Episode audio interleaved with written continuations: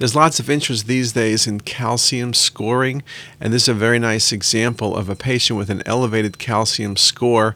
The Agatston score was 2011, which is markedly elevated.